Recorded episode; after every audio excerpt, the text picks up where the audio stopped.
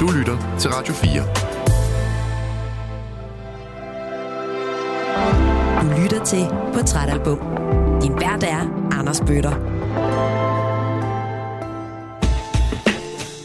Rigtig hjertelig velkommen tilbage til Portrætalbum her på Radio 4, hvor ugens gæst er forfatter Tine Høgh.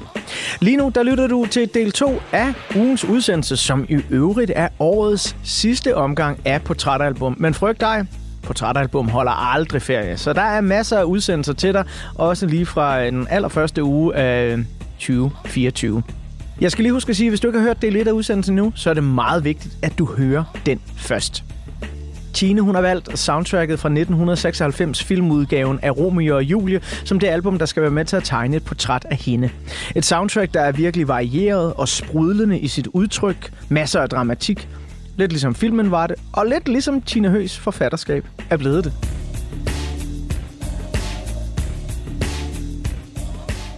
Tine, øhm, vi sad lige og snakkede om, øh, hvordan det måske ville være at øh, gense den her 1996 udgave af Romeo og Julie. Og jeg er, sådan, jeg er lidt bange for det. Fordi nogle gange skal man også bare have de gode minder, øh, og ikke genaktivere dem. Og i 96, der var det en super moderne film. Og jeg kan huske, at jeg som sådan 15-16-årig tænkte sådan, det der, det ligner noget, jeg aldrig har set før. Det, det er bare sådan, wow, hvor er det bare cutting edge. Øhm, det er jeg ikke sikker på, at det vil se sådan ud den dag i dag, når jeg ser den. Men har, altså, har du en idé om, øh, vil det være en god ting for dig at gense den her? Mm. Eller er det farligt? Måske er det lidt farligt, men alligevel så... Øh, ja, altså, jeg tror sgu, jeg vil blive ramt øh, på, næsten på samme måde. Altså, nu så, sad jeg bare og så ja, nogle forskellige klip, og nogle, øh, ja, blandt andet den her akvariescene, du også øh, var inde på før. Øhm, og jeg begyndte simpelthen at græde igen, altså sådan en stor tude. Øhm, og jeg tror, at jeg var nærmest altså, jeg var nødt til at pause for ligesom at græde færdig, for jeg sådan kunne se videre. Så jeg tror, jeg tror alligevel, der er et eller andet evigt i det. Som, men, men så er det også svært at sige, at det så fordi, det aktiverer en følelse, jeg også har haft tidligere, forstår du? Altså, jeg kan jo aldrig opleve filmen rent igen. Så jeg ved ikke, hvordan det ville være, hvis jeg så den for første gang nu, om jeg ligesom ville ja, have den der følelse af, hmm, men nej, jeg, nej ja. Men for mig nu tror jeg, at jeg vil blive ramt igen. Det er ret øh, fascinerende, synes jeg, at øh, du kan begynde at tude af bare at se klippet. Mm. Men det er jo så også, fordi du har et forhold til, til filmen forudgående. Tror du, at den her film, altså udover at, som man jo kan høre dig tale om i del 1 af ugens udsendelse, øh, den jo virkelig har sat mange tanker i gang, mange følelser i gang hos dig, men, men Tror du også, den har påvirket sådan for eksempel, hvad du så begyndte at se af, af filmen og høre af musik, når du hørte den musik, der var på soundtracket? Mm, ja, helt klart har det jo i hvert fald gjort, at så undersøgte man nærmere for eksempel de numre, man synes var fede. Altså, når, hvem er det, der har lavet dem? Eller så blev man, fik man ligesom en nysgerrighed der. Men alligevel vil jeg sige, den kæmpe variation, der er på det soundtrack, er svare meget mere til, hvordan jeg lytter i dag, i forhold til, hvordan jeg kom til at lytte de næste mange år. Altså, fordi det var så hardcore pop. Jeg var virkelig pop-pige. Altså, sådan, jeg elskede alt og dyrkede det helt vildt, men, men, men meget kun det øhm, i, i lang tid. Men er der sådan, altså er der deciderede bands, du blev introduceret for, som du så har taget med dig videre i livet, altså for det her soundtrack? Cardigans for eksempel. Altså, ja, ja det, ja helt klart. Jamen, ved du hvad, øh, Tine, øh, jeg skulle egentlig have spillet den senere i øh, del 2, men jeg synes, det er så nærliggende, også lige for at starte af på sådan en high note i den her anden del af portrætalbum, så synes jeg altså lige, vi skal have lidt af Cardigans klassiske nummer Love Fool.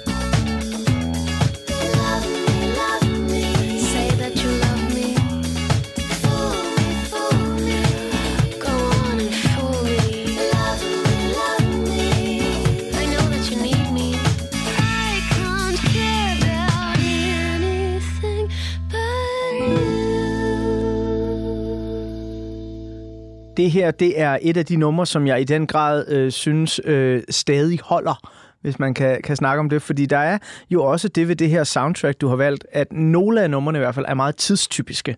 Øh, og, og lidt ligesom filmen, jamen der vil være noget af det, hvis et ungt menneske ser den den dag i dag, der måske er lidt bedaget, og hvor jeg sådan tænkte dengang, at band som Garbage, det var sådan, det, altså, det var noget af det hårdeste, jeg nogensinde havde hørt, og fuck, hvor lød det bare sådan helt vildt frem i skoene, og når jeg hørte den dag, sådan, ja, not, not so much, der er sket noget, ikke?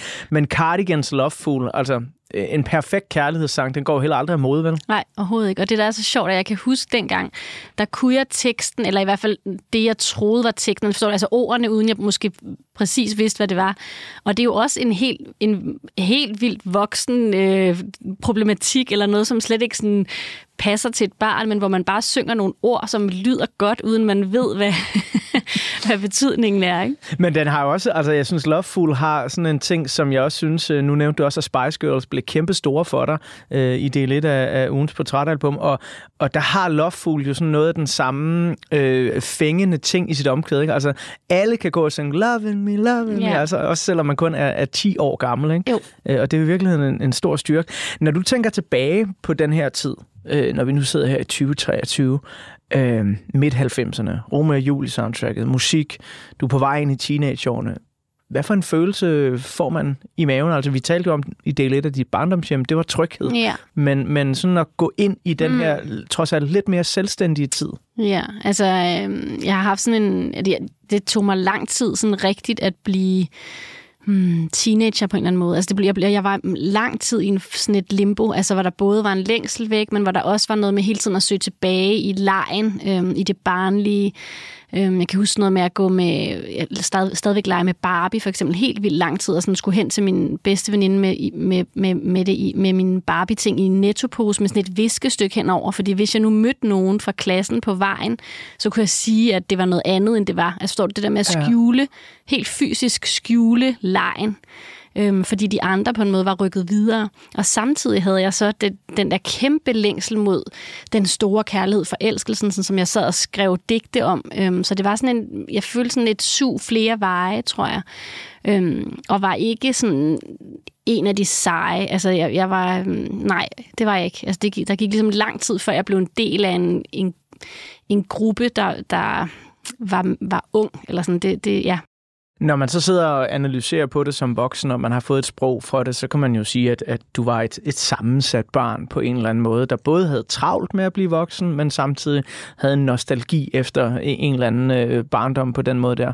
Mm. Men, men altså, ja, tilbage til følelsen i maven, altså hvordan havde du det dengang? Altså blev man øh, forvirret, irriteret? Øh? Mm, ja, altså jeg tror, mm, ja, jeg tror egentlig, jeg følte mig måske også lidt ensom nogle gange i det. Det tror jeg måske, det er der sikkert også mange, der har gjort i den alder, men det, det tror jeg egentlig, jeg gjorde, øh, og følte mig også øh, kikset forkert, ikke sej, øh, lidt udenfor. Alligevel havde jeg ligesom, jeg havde min faste base med nogle få venner, som ligesom var dem, jeg var meget tæt knyttet på øh, til, som gjorde, at jeg alligevel havde en tryghed. Øh, og så havde jeg hele tiden det der med også gerne at ville skrive, jeg ville gerne spille skuespil, jeg tegnede rigtig meget. Jeg havde ligesom sådan en kunstnerisk interesse også allerede der, som jo også var meget sådan øhm, var meget mig, der sad på mit værelse og dyrkede de der ting, øhm, i stedet for måske at være ude og tage hul på det, som nogle af de andre gjorde.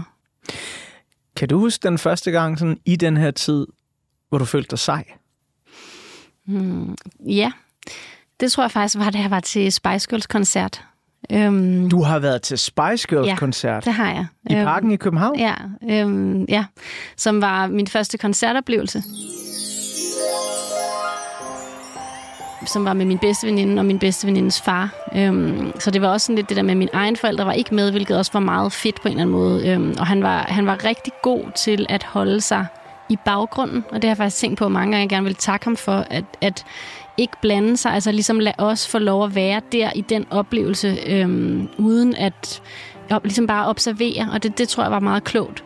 Fordi øhm, jeg kan virkelig huske der, øhm, den følelse af at være en del af noget, at stå der med alle de her piger, var det jo primært på min egen alder, øhm, og, og have følelsen af, at vi på en måde var et. Altså det var det, var det fandme det samme hjerte, der bare bankede i brystet på os alle sammen. Det var de samme følelser. Det var en, det der med at være, og det er jo nok en, når, når en koncert er god, så er det jo den følelse, man får, at man ligesom er en krop, eller det er i hvert fald sådan, jeg har det.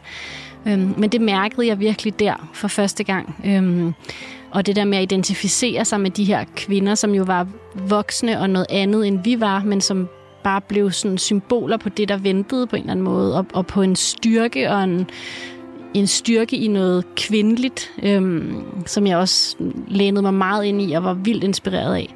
Øhm, ja, så der, der følte jeg virkelig, at sådan, der følte jeg mig voksen på en eller anden måde. Det var jeg jo ikke, men jeg følte mig som en del af noget.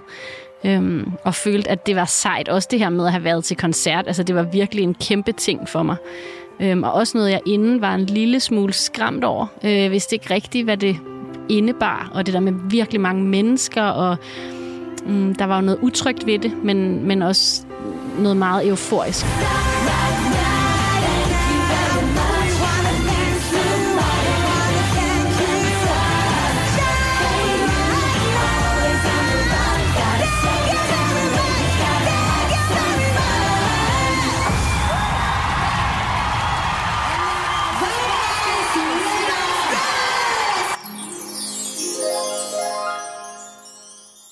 Men det er jo eddermame også noget, en koncert det byer få. Mm. Jeg mener, man kunne have været, hvad ved jeg, til Grøn Koncert eller Døllefjælde Musemarked med sine forældre eller bedsteforældre. ja. Du tager lige Spice Girls ja. i parken. Ja. Wow, mm. altså, se, ja, det er sejt. Ja. Det forstår jeg eddermame godt, hvorfor. Øh, jeg er sådan lidt nysgerrig på, når nu du jo allerede er begyndt at dyrke det her forfattergen mm. i en meget tidlig alder og skrive de her ting, og du, du fortalte del 1 ret levende om, hvordan du egentlig skrev om nogle ting, som du slet ikke havde erfaring med endnu. Mm. Altså om det kunne være den ulykkelige kærlighed fra Romeo og Julie. Den her Spice Girls oplevelse, og det her med at læne sig ind i noget stærkt feminint, mm. og en fortælling som Romeo og Julie, kommer det sådan, altså kan man se det i dine digte øh, dengang, at øh, jamen, det er noget af det, du går op i? Mm, ja, Ja, og så alligevel, hmm, jeg synes at jeg skriver om alt muligt mærkeligt forskelligt. Altså, så det er ikke sådan, at så tager det den retning. Altså, men jeg tror alligevel, der bliver vækket en eller anden bevidsthed om noget med det at være øh, kvinde, som, som bliver der, eller som ligesom er mm, noget, der er, føles stærkt og levende i mig også nu. Ikke? Altså, som, som jeg tror, at de helt klart har været med til at vække, også i det, jeg skaber. Når øh, man så øh, er på vej ind i teenageårene, så begynder der jo også at komme øh, netop følelser af forelskelse, øh, og medfølelse af forelskelse kommer der også for nogle mennesker øh, identifikation. Øh, altså, hvordan øh, skal min seksualitet være? Hvordan skal jeg se ud? Hvilket køn er jeg til, hvis noget? Det kan også være en blanding af det hele. Øh, på det her tidspunkt, hvor du jo oplever den ultimative kærlighedshistorie, Romeo og Julie, øh, sidder man og har sådan en forelskelse hen imod øh, deres forhold, mål, eller øh, er den rettet mod Leonardo? Øh, mm. Øh. Ja, faktisk er det, altså det bliver det lidt senere, altså, mm, og på den måde bliver det også så lavet, altså den her filmoplevelse, fordi den der, at den der længsel også kommer til at blive senere, det er som med Titanic, at det ligesom får fuld, øh, for fuld forløsning der, den der forelskelse i ham, men, men det, og det bliver jo nemlig en måde, hvor jeg pludselig mærker, den uopnåelige forelskelse i den skuespiller. Øhm, eller måske i virkeligheden mere i den karakter, øhm, han spiller. Ikke? Øhm, men det bliver jo et møde for mig med, med forelskelsen på den måde. Men, det, men som sagt, tror jeg med Romeo og Julie, er det, der er det ikke så meget rettet mod ham. Der er det faktisk mere ja, den generelle forelskelsesfølelse, det der med, med længslen og døden og alt de her store følelser. Og så kommer Titanic, som ligesom, hvor han bliver et, altså mit værelse bliver plastret til med plakater, og jeg ligesom dyrker ham øhm, på samme måde som Spice Girls. Men det er jo også lidt det der med at forelske sig i længslen mod mm. det uopnåelige, som vi talte om i slutningen af, af del 1, at, at det lyder som, som noget, du virkelig har dyrket. Ja, Jamen helt klart, og det er jo også meget det, jeg skriver om. Altså det er jo også det, der er jo åbenbart en eller anden fascination i mig der, ikke? den vej, øhm, ja, som jeg også har kunne dvæle ved der. Du har jo altså her i øh, de seneste år brugt den her, øh, hvad skal vi sige, afstandsforelskelse og længslen mod det umulige til noget meget konstruktivt i det, du har skrevet om det i dine bøger. Mm. Øh, men har, altså, har du gennem livet, og nu tænker jeg især på de svære teenageår og ungdomsår, har du brændt nallerne på din hang til sådan at, at være dybt fascineret af, af, af den umulige forelskelse? Jo, fordi det er jo på en eller anden måde også et sorgfuldt sted at være. Altså, øhm, men det er jo det der med, at det altid også har givet mig en eller anden form for næring. Altså, øh, om det så... Altså, kunstnerisk næring, tror jeg måske også på en eller anden måde. Altså, altså var der ligesom noget, der føltes stærkt, og det tror jeg egentlig generelt i mit liv, at jeg altid har, mm, jeg har gerne ville derhen. Altså jeg har altid gerne ville derhen, hvor jeg kunne mærke noget. Øh, og jeg har ikke været bange for, at det, jeg mærkede, gjorde ondt. Eller jeg har ikke ligesom været bange for, at forelske mig på en måde, som kunne gøre ondt. Eller jeg har, ligesom, jeg har kastet mig ret meget ind i tingene øhm, med en eller anden uforfærdighed, tror jeg, i forhold til, til at blive ramt af følelser, som kunne gå alle mulige veje. Og det, Men der kan man jo også netop slå hovedet endnu ja, hårdere mod øh, muren. Ja, ja, helt klart. Så ja, jo, jo klart. Der er også en, det er også en, en, en risika- risikabel måde at være i verden på, men jeg tror, der er noget, man ikke så kan stille op, eller jeg tror, man ligesom er, som man er i forhold til det. Øhm, ja. Ej, og så vil jeg så dog alligevel sige, som teenager tror jeg, at der er der jo meget af det her, som også er gratis, fordi at, det, at, at meget af det foregår i hovedet. Eller det, og, og nogle gange tænker jeg det egentlig også, alle de følelser, man er... Altså nogle gange kan man godt komme til, og det tror jeg, man skal være varsom med, at se lidt kigge sådan lidt latterliggørende på sig selv i det der med for eksempel at dyrke at være fan, altså den der, det der med at være fan af nogen. Og jeg tænker det tit som egentlig noget, en utrolig smuk måde at øve sig på. Altså når man er stadig et barn, eller øhm, det er en måde at øve sig på, i, i at føle de her ting, som, er, som jo er uundgåelige. Altså selv hvis man ikke kaster sig hovedkuls ud i alt, hvad der ligesom kommer ens vej, men selv hvis man, altså man, det kan jo ikke undgås, at man bliver ramt af ulykkelig kærlighed gennem livet. Det kan ikke undgås at mærke smerte, og jeg tænker egentlig, at at det er det, man gør der. Man øver sig øh, på sikker afstand. Ikke? Øhm, så når man... Gud, hvor er det godt sagt. Mm. Jeg, jeg, jeg sidder lige og har sådan en hel film kørende op i hovedet nu, af alle dem, jeg har været fans af igennem livet. For mig er det jo oftest musikere, der har også været nogle filminstruktører, nogle skuespillere og sådan noget, men, men nej, hvor har jeg øvet mig. Mm. Og hvor mm. har jeg dog øvet mig på mange komplekse følelser. Fuldstændig. Altså i en meget tidlig alder at blive fan af The Doors og David Bowie, har der givet mig en eller anden form for forrustning til livet. Det tror jeg. Åh, oh, Mind exploded! altså, tænk sig, at det, der skulle ske på årets sidste udsendelse i Portrætalbum. Jeg, er sådan, jeg, jeg har fået et helt nyt syn på mig selv nærmest. Mm. Wow!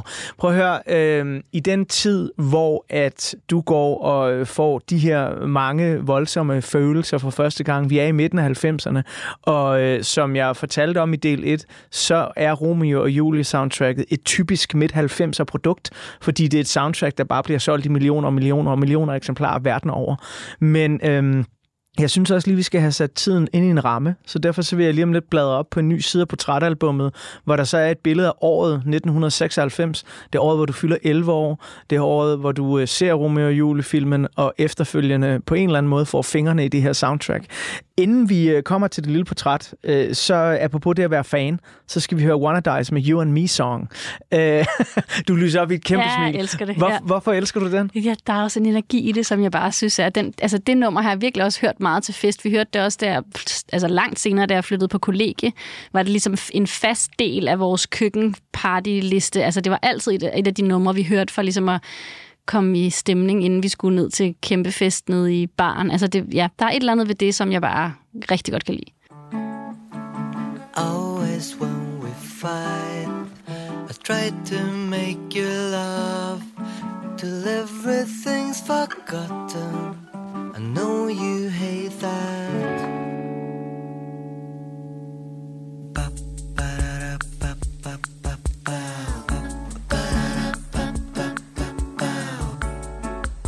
Always when we fight, I kiss you once or twice, and everything's forgotten.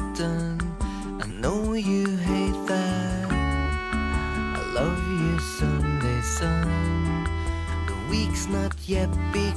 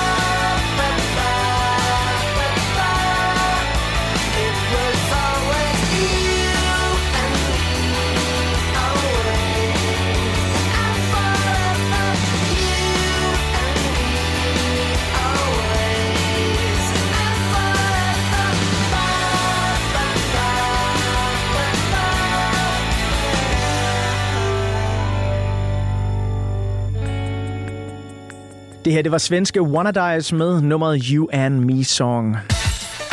Nu har jeg bladret op på den næste side af portrætalbummet, hvor der er et billede af året 1996, som er det år, hvor soundtracket fra Romeo og Julie blev udgivet, og ugens portrætalbum gæstforfatter Tina Hø ser filmen og begynder at dyrke det her soundtrack.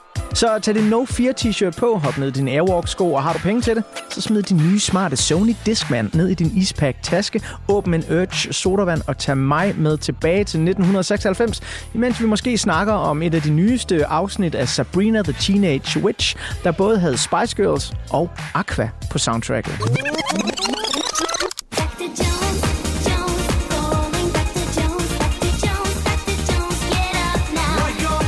Der sker mange ting i 1996, men øh, vanen tro, når jeg har folk på besøg her i Portrætalbum, der var børn eller begyndende teenager i det år, det handler om, så vil jeg lige prøve at tegne et portræt af året, der bare sådan lidt mere i børnehøjde og se, nogle, øh, se på nogle overskrifter, som måske rammer en 10-11-årig. Og i den forbindelse, så bør det jo nævnes, at 1996, det blandt andet er året, hvor den populære rapper Tupac Shakur bliver skudt. The rapper was shot four times, twice in the chest, as he waited at a red light on the Las Vegas Strip in September of 1996. He died a week later in hospital. He was just 25 years old. So far, the case has gone unsolved. There is renewed hope now that that could change. Og udover at Storbritannien og resten af verden svælger i både Britpop og Prince Charles og prinsesse Dianas skilsmisse, så er det dog et andet britisk brud, der skaber så store overskrifter i hele Europa, at der i flere lande oprettes krisetelefoner. Den 13. februar 1996 går verdens største boyband, Take That, officielt i opløsning. Certainly psychologists don't in, in our textbooks have a section on groups breaking up and the effects on young people. And what most parents do is to forget that 20 years ago they were crying over the Bay City Rollers. and even my generation, of course, we didn't cry over the breakup of groups. They all died of things like drug overdoses. They It genuinely was, died It was terribly uncool to break up. You had to die Yeah. in a glorious way. Og nu vi er i musikkens verden, så kommer her en helt kort overflyvning af musikåret 1996. Dala tu cuerpo alegría Macarena, 96 er, ligesom mange andre år i 90'erne, et både fjollet og seriøst musikår. Det er året, hvor Oasis med 350.000 solgte billetter til deres koncerter ved Nebworth House viser, at den klassiske Britpop stadig står stærkt i Storbritannien. Men det sker altså så også alt imens, at Radiohead går i gang med at skrive sange til mesterværket OK Computer, som senere beskyldes for at være albummet, der slog Britpop ihjel.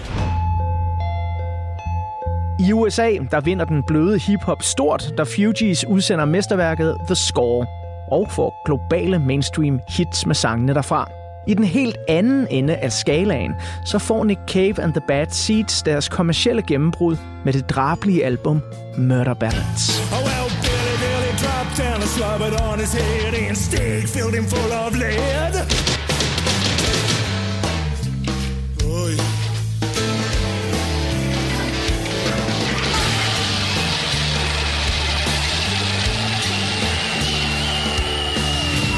Ser man på, hvem der vinder danske Grammy-statuetter fra musikåret 1996, så er det også tydeligt, at Danmark også er ramt af en ny og mere folkelig hiphop, ala den Fugees serverede. Årets nye navn, det bliver Humleriderne, en amerikansk hiphopgruppe, som egentlig har eksisteret siden 1987, men genudsender deres debutalbum i 96 og får kæmpe hits.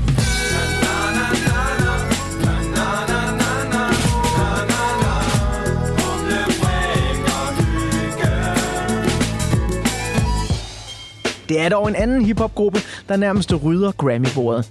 Østkyst Hustlers er her, der og alle vegne i 1996, og deres album Fuld af Løgn giver dem Grammy'er som Årets Danske Gruppe, Årets Danske Rapudgivelse, Årets Danske Sangskriver, Årets Danske Cover, P3's Lytterpris og Årets Grundpris. Hvor kan en hvid mand?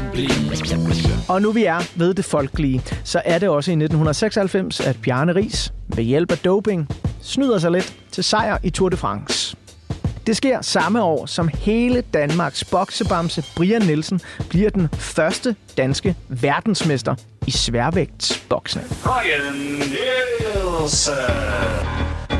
Også i biografens mørke er der masser at være stolt af som dansker i 96. For selvom årets absolut mest sete film er amerikanske blockbusters, så bliver der også indløst mange billetter til den nye skønne danske børnetegnfilm Jungledyret Hugo og den rå gangsterfilm Pusher, som bliver et nybrud i dansk film. Samt Lars von Triers næsten kan guldpalme vinder Breaking the Waves.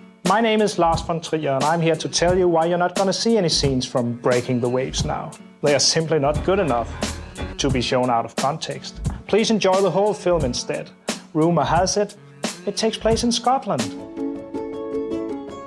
Til sidst, så kan vi også lige nå nogle korte nyheder fra den lille danske andedam. 1996, det er året, hvor København udnævnes til årets europæiske kulturby af EU's kulturministre.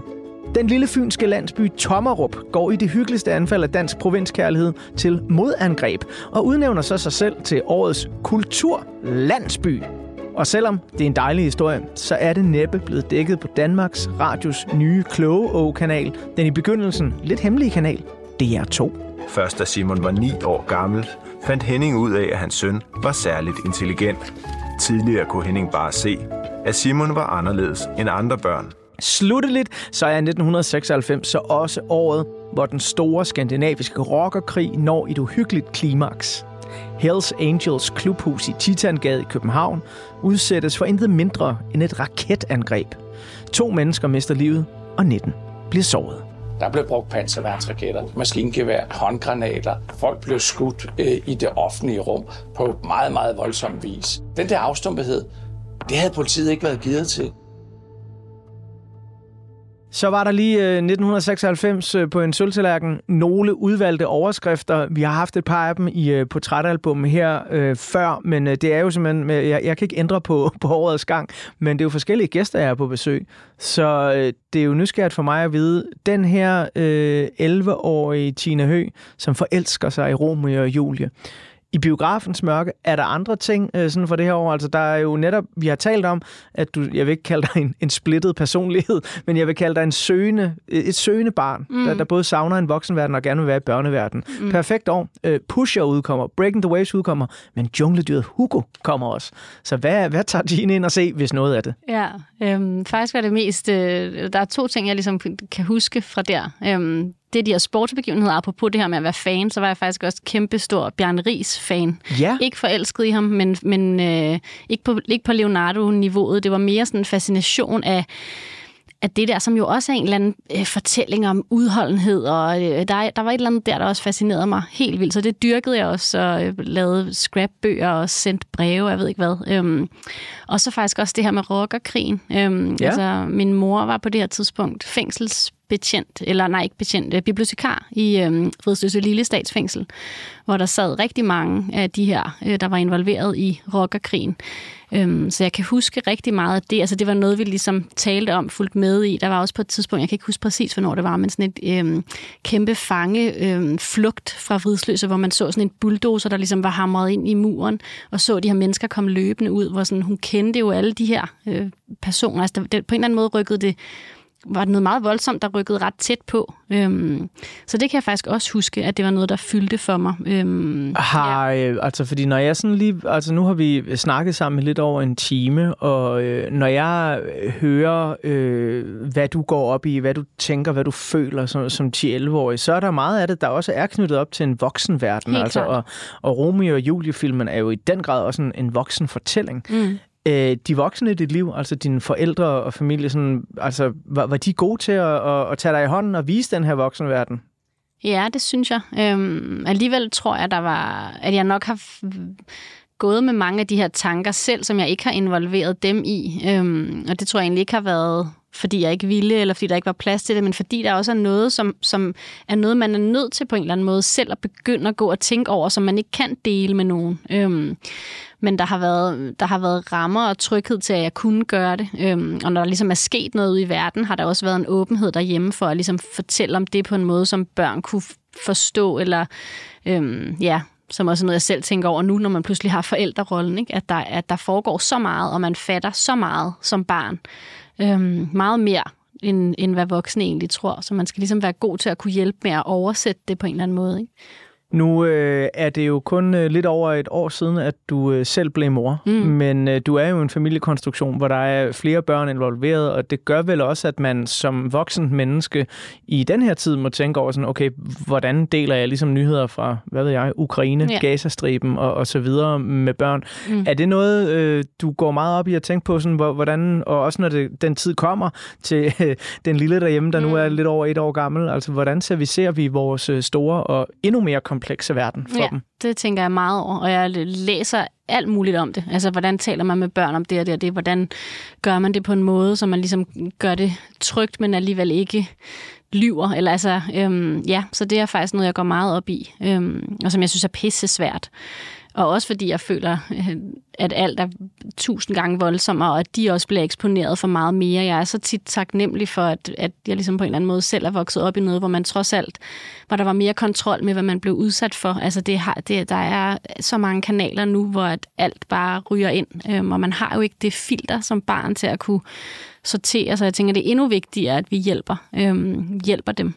Øh, men det synes jeg er svært øh, og skræmmende, og jeg håber, jeg gør det godt, men ja, men det er ikke til at vide. Men det er, altså, det er jo en, øh, blevet en endnu mere ja, kompleks verden at være barn i. Øh, men jeg tror også, det er en af grunden til at lade mig fascinere så meget over, at du går ind i Romeo og Julie-filmen og, og senere soundtracket på den måde. Fordi det er jo sådan et, et øh, ja, dels frivilligt, men dels også, du bliver nærmest draget ind i den her meget voksen verden mm, af det. Ikke? Og, og det er jo ikke ulige, hvad, hvad børn den dag i dag ja, også kan knokle lidt med. Ikke? Fordi mm. de kan ikke undgå at blive eksponeret for alle de her ting. Nej. Nej, og jeg tror, der er en, en interesse også for mørket på en eller anden måde i børn. Altså, jeg tror også nogle gange, man kan komme til at undervurdere øhm, eller tænke, at noget er myndet på børn, og det er kun det, der interesserer dem. Jeg tror, at børn, har, altså, børn kan forstå alt muligt kunst, som heller ikke er rettet mod dem. Nogle gange så er jeg øh, både forundret, fascineret og lykkelig over, at mine forældre lod mig se Twin Peaks i en alder af 11 år. She's dead, wrapped in plastic. Good Lord, Laura. Laura Palmer. Was it seduction or illusion? Deception or murder? Nothing is what it seems. Diane, 11:30 a.m., February 24th. In a town like Twin Peaks.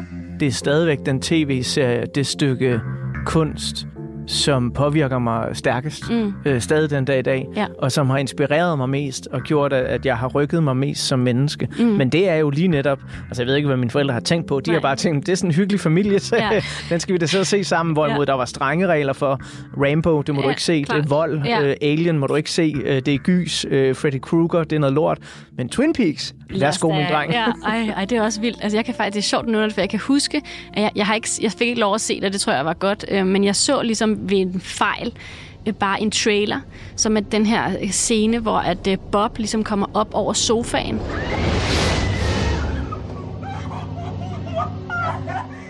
Ej, og, ej, ej, og ja, kravler ja, ja. sådan hen mod øh, skær, altså ligesom linsen, eller sådan ind, det vil sige hen mod den, der kigger.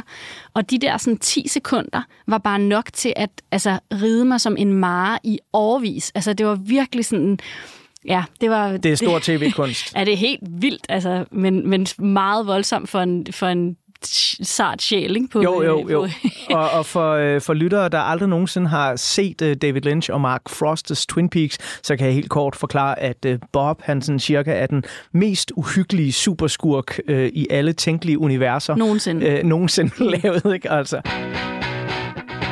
Jeg øh, kunne godt tænke mig at spille et dejligt nummer, jeg fandt på det soundtrack, som du har taget med, øh, når der skal tegne til portræt af dig. Og det er et nummer, som jeg simpelthen ikke har hørt siden øh, 1996, og jeg blev sådan helt, gud, ja man, Everclear. Øh, det der, og det er heller ikke et band, jeg kommer til at gå hjem og sætte et album på med. Men lige den der sang, Local Guard, den skal vi lige høre lidt af, inden jeg bladrer op på øh, den næste side af portrætalbummet, hvor der er nogle billeder af dig her fra 2023.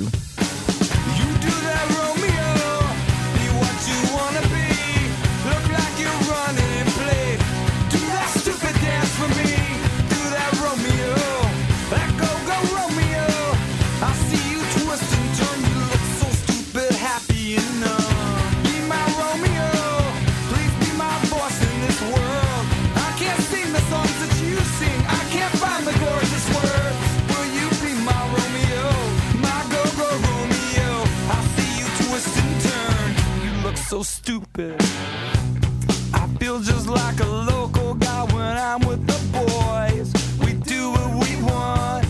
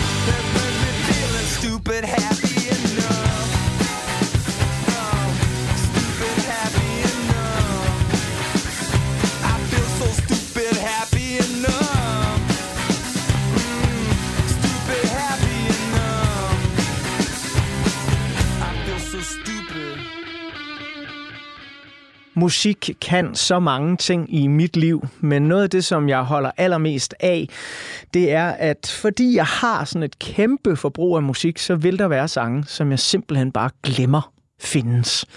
Og så sætter jeg et soundtrack på, som ugens gæst her på Trætalbum forfatter Tine Hø har valgt, og så så rammer Everclear mig, og så kan jeg huske, der var lige en sommer, hvor jeg synes, de var verdens bedste band. Det, altså, det var nok lige en kort sommer på to måneder, men jeg synes bare, wow, hvor var de bare seje, altså. Prøv at høre, øh, Tine, vi har fået tegnet et rigtig godt portræt af, hvem øh, du er øh, som barn, da du stod ind i Romeo og Julie soundtracket, ser filmen, hvordan det påvirker dig, øh, og faktisk påvirker dig jo hele vejen op igennem livet, og når jeg ser på, hvordan du selv skriver, hvad du skriver om, jamen, så ligger der nemlig meget af jamen, både længsel og, og drama øh, i din øh, litteratur. Men en ting er jo, hvem forfatteren Tina er. Jeg kunne også godt tænke mig at vide lidt om, hvem der er bag den der hånd, der holder kuglepinden. Så nu har jeg bladet op på en side af portrætalbummet, hvor der er et billede af dig her i 2023. Et lille polaroid-foto. Øh, du sidder over for mig og spiser øh, dejlig kage, fordi det er det sidste program, vi sender i 2023. Og så er det jo oplagt at spørge, når vi lige kigger på de her polaroid-fotos. Når Tine ikke lige sidder og spiser kage foran mig, hvor står hun så hen i livet, og hvor er hun på vej hen? Øhm, lige nu er det som om, at øhm, verden åbner sig lidt på ny for mig. Altså, jeg, jeg, ja, jeg blev mor sidste år, har været på barsel rigtig længe, øhm, og nu er min datter begyndt i vuggestue, og jeg er ligesom vendt tilbage til det at være skabende kunstner, øh, og det, øh, det er vildt øh, og føles meget euforisk, fordi jeg har haft et år, hvor, jeg har, hvor det har handlet om en hel masse andre ting, øh, som også har været definerende og har forandret mig på alle mulige helt grundlæggende måder. Så jeg, jeg er vildt spændt på faktisk det, der sker nu, hvor jeg er i gang med at skrive noget nyt, øhm, og på mange måder føler mig som den samme, men en anden. Altså, det, det er ligesom et nyt sted at skabe fra. Øhm, og tiden er blevet mere mm, dyrebar på en eller anden måde, fordi at der pludselig er nogle nogle meget faste rammer om, hvornår jeg har mulighed for at skabe noget, og hvornår jeg skal, skal noget andet. Så, jeg, så det er også sådan en... Øhm, jeg skriver med sådan en virkelig intensitet, fordi det er nu, altså det er nu eller aldrig, øhm, fordi klokken 13 skal jeg... Altså der er ligesom sådan en, en ramme om det på en anden måde, øhm, som jeg egentlig tror gør mig okay godt. Altså, Den fysiske ramme øh, i det at få børn, Mm. gør jo, at du bliver nødt til at ændre nogle praktiske ting i din måde at gå til det at skrive på. For Mm. eksempel, at jamen, nu er det fra Ja. det det tidsrum, Mm. hvor øh, baby sover, så kan jeg få Ja. skrevet nogle ord. Øh, men tror du også, at det at blive mor, som du har længtes efter, Mm. vil flyde ind i dit forfatterskab på et mere følelsesmæssigt plan? Ja, det tror jeg helt klart, men jeg tror egentlig også, øhm, nu skrev jeg Sult i 2022, som handler om længsen efter at få et barn, og handler om komplikationer i forhold til barnløshed og alt muligt. Øhm, og jeg tror, at, der, at det var ligesom et værk, jeg var nødt til at skrive, øhm, fordi det var det, der fyldte alt for mig. Øh, det var det, der hamrede rundt i min krop, og der var ligesom lukket for tilgang til alt andet. Altså det var ligesom det værk, jeg var nødt til at skrive på det tidspunkt. Og nu er det værk kommet ud, og jeg er blevet mor, og der er ligesom en, en kæmpe forløsning, der har fundet sted, som også gør, at jeg føler lidt, at alle muligheder er, er åbne nu øhm, på mange måder. Øh, så det, og det er, det er et meget lykkeligt sted at være, synes jeg. Ej, det er jeg glad for, du siger, fordi mm. det, det er et sted, hvor jeg nok ville være lidt bange for at træde hen i mit eget liv. Jeg er ikke Mm. så god til, når mulighederne bare står åbne Nej. på den måde.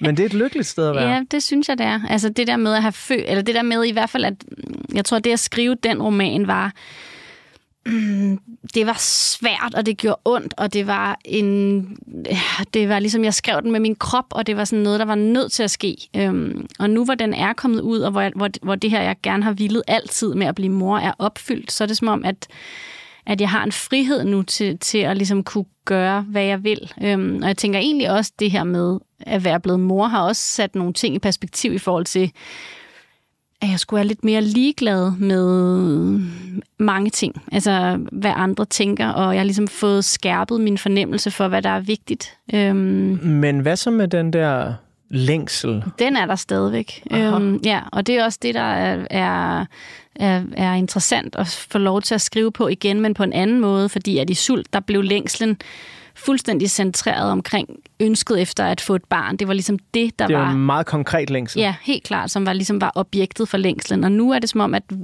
nu er det vildt spændende for mig at finde ud af, hvad, hvor skal jeg nu hen, eller hvad er det ligesom, jeg skal skrive om nu? Øhm, jeg er allerede i gang, så jeg ved godt noget om det, men jeg ved ikke det hele, og jeg, øh, og jeg føler mig i hvert fald mere fri i forhold til at undersøge andre muligheder, eller mange muligheder. Øhm, men, men længslen er stadig en del af grundstoffet. Det, øh, det, det tror jeg, den altid vil være. Så kan den tage forskellige former. Men hvad så med kærligheden? For den er jo i den grad også en, et grundstof i Romeo og Julie. Den er et grundstof i dig. Mm. Og i alt, hvad jeg skriver. Og jeg tror også for mig, at længslen, længslen hænger sammen med kærligheden. Fordi hvad er det, vi længes efter? Hvad er det, den dybe længsel retter sig mod? Øh, det er jo altid øh, andre mennesker. Altså det er jo altid det, der sker mellem to kroppe og to sind. Det er der, vi ligesom bliver vækket. Det er der, vi føler os allermest i live. Og det er det, vi, tænker jeg i hvert fald i bund og grund, det er der, vi altid gerne vil hen.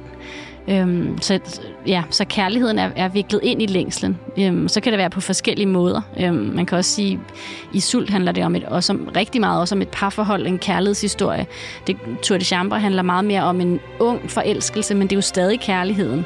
Ny Rejsende, min debut, handler om en, en affære med en gift mand. Det er jo også en kærlighedsfortælling, men igen på en anden måde. Så, så jeg tænker, at den altid vil være flettet sammen med den længsel. Det er jo også en udtømmelig kilde, du har ja, fundet det dig er, der.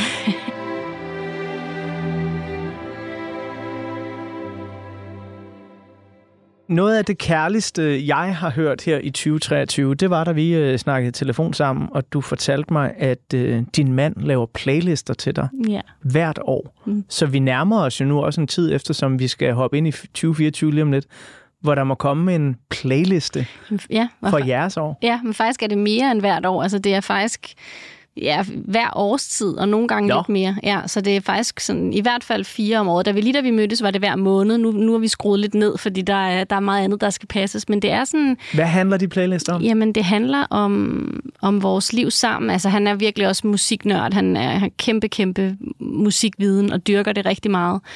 Øhm, og har også åbnet mine øjne for alt muligt. Øhm, og der, der er playlisterne jo også geniale, fordi at det netop også er, at man ligesom får en masse forskellige numre, og så har man mulighed for at dykke ned i, og det her er sindssygt fedt, hvem har lavet det? Og så åbner det pludselig en helt ny verden. Men det han gør, er, at han ligesom altid vælger noget, som enten i titel, eller i lyrics, eller i øh, stemning, rammer noget af det, som vi går igennem. Øhm, ja, nu har vi fået et lille barn, så har, der været, har han fundet alt muligt, både sjovt, men også følsomt, og sådan, som handler om, om, om det, og, ja, og også altid om dynamikken mellem os. Altså det er meget, faktisk, det er nogle små kunstværker, han laver, og når man ligesom læser titlerne samlet, så danner det også små fortællinger, altså sådan nærmest som en form for digte. Øhm, altså han er en kunstner, det vil jeg gerne lige sige.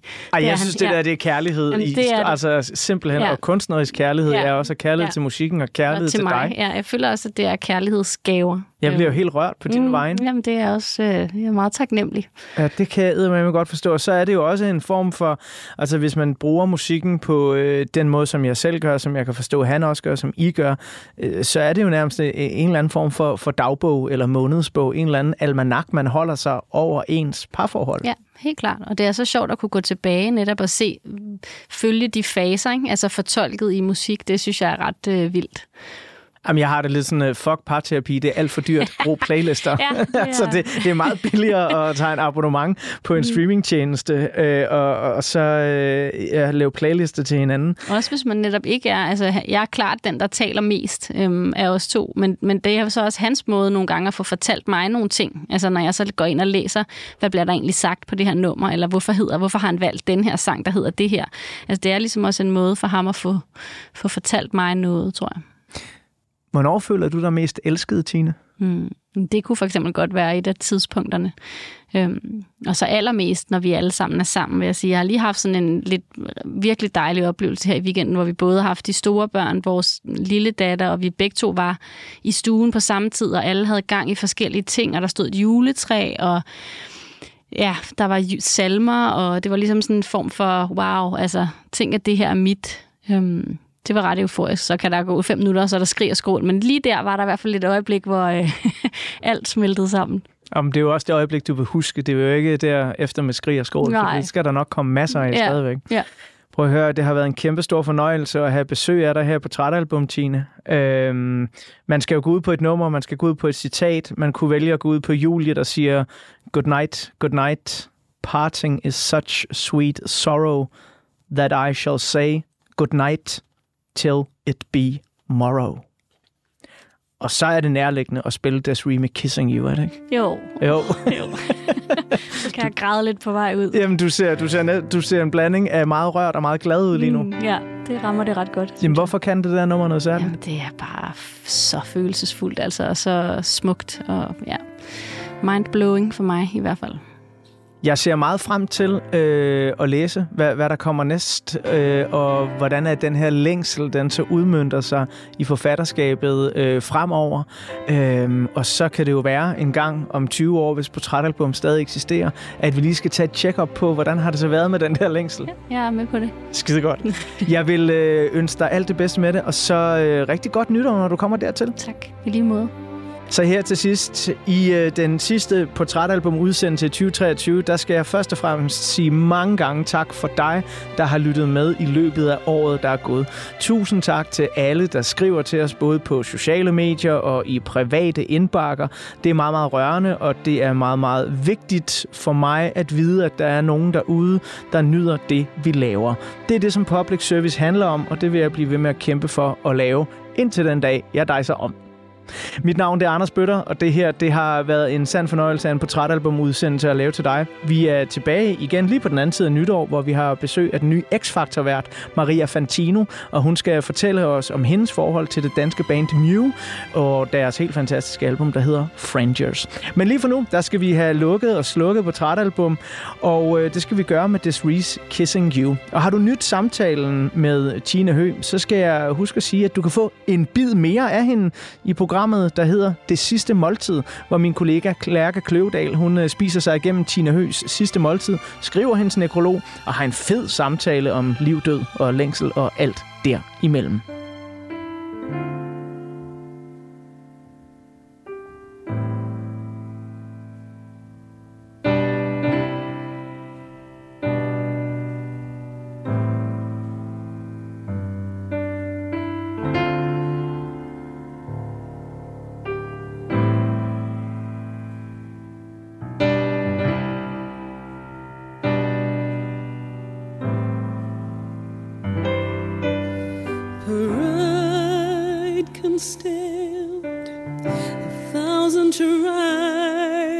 Trials.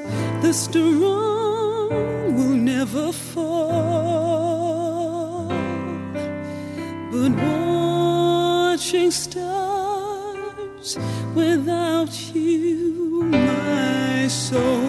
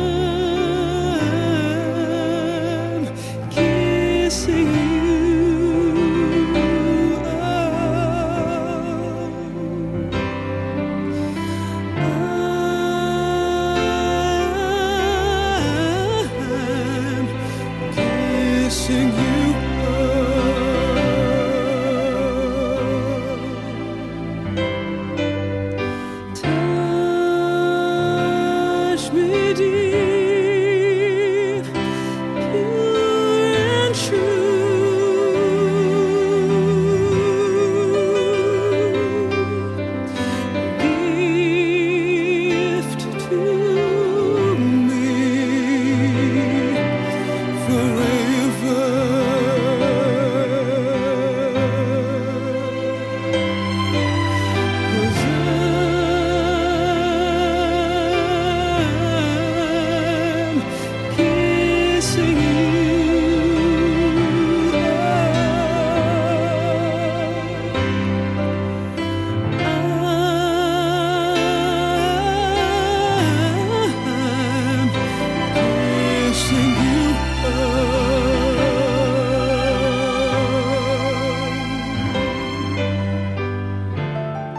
På portrætalbumets allersidste side, der står der som altid, at portrætalbum er produceret af Tiny Media for Radio 4. Mit navn det er Anders Bøtter, og sammen med lyddesigner Emil Germod og redaktør Michelle Mølgaard Andersen, så vil jeg gerne sige dig mange gange tak, fordi du lyttede med.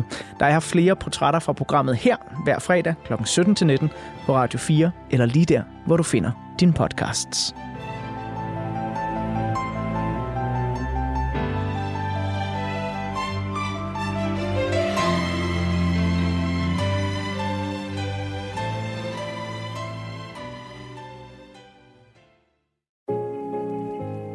Mit sidste måltid. Jeg skal dø lige om lidt. Hvordan skal jeg dø? Mange vidunderlige gæster har spist deres sidste måltid hos mig. Min fars rummelighed kom lidt på prøve, da jeg sagde, at jeg havde været sammen med en kvinde. Sammen har vi talt om liv, død, om mad og om det eftermæle, som ingen af os undslipper. Jeg hedder Lærke Kløvedal, og jeg er vært på det sidste måltid. Du kan lytte med i Radio 4's app, eller der, hvor du lytter til din podcast. Radio 4. Ikke så forudsigeligt.